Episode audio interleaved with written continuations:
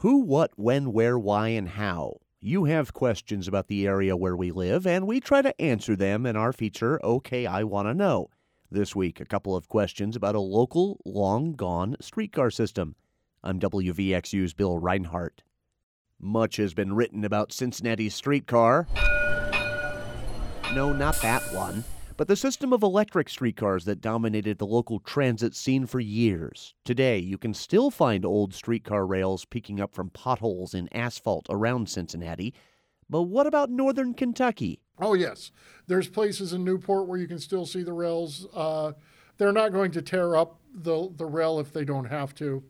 They just paved over top of it. That's Jason French. He's curator of collections at the Behringer Crawford Museum in Covington. He says, like Cincinnati, northern Kentucky communities had an elaborate system of streetcars. There was a lot of places to go that you could get to on a streetcar. Part of the reason the streetcar system was built was because of places like Ludlow Lagoon, which was an amusement park. In Dayton, Kentucky, there were beaches where you could swim on the, at the river. There's Latonia racetracks. So often, the end of the line was at some form of amusement in northern Kentucky. French says the lines started out as omnibuses or horse drawn, but by the 1890s they were all electric. The system was eventually consolidated into what was called the Green Line. And that transitioned, of course, into the Green Line bus system that is, that is now the Transit Authority of Northern Kentucky, or TANK. Tank today does run a bus along the riverfront and across the water into Cincinnati. The South Bank Shuttle looks like a trolley car, which leads to our first question from Veen Bristow, as read by our own Ann Thompson. A few years ago, I learned there used to be several railcar lines that crossed the river to get passengers to Kentucky. Where did these go? Are there any maps of where all of them are? The Green Line did cross the Ohio River. The Behringer Crawford Museum has a map of streetcar lines from 1914 to 1934.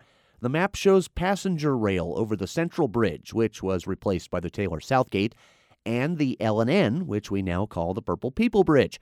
Those spans were used for streetcars until about 1921 when everything was centralized onto one bridge. They did use the suspension bridge, and if anyone is old enough to remember even riding a bus across the Roebling Bridge, what happened is the streetcars and then later the buses uh, crossed the bridge and went directly into the back of Dixie Terminal.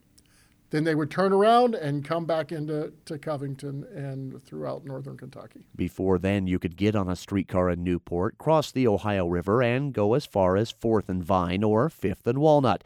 But this story is about northern Kentucky streetcar routes. French says the rails stretched all over, from Dayton in the east to Bromley in the west. Fort Mitchell, Latonia, Highland Heights, and Southgate were all connected. Which leads to our next question from Joe in Fort Thomas. He asked if Memorial Parkway used to be a streetcar rail from Newport to Fort Thomas. French says it appears so. He says that's how the streetcar got up the hill. The grade of the road is important when you're dealing with rails, um, uh, just because the streetcars can't pull themselves up steep inclines. Pittsburgh has inclines, Cincinnati had inclines, but in northern Kentucky, the grade was such that we could pull our way out without having to have an incline. The last Green Line streetcar stopped running in July 1950. It was a streetcar called the Kentucky, which had been converted into basically a parlor car. It was a party car. You could you could rent it.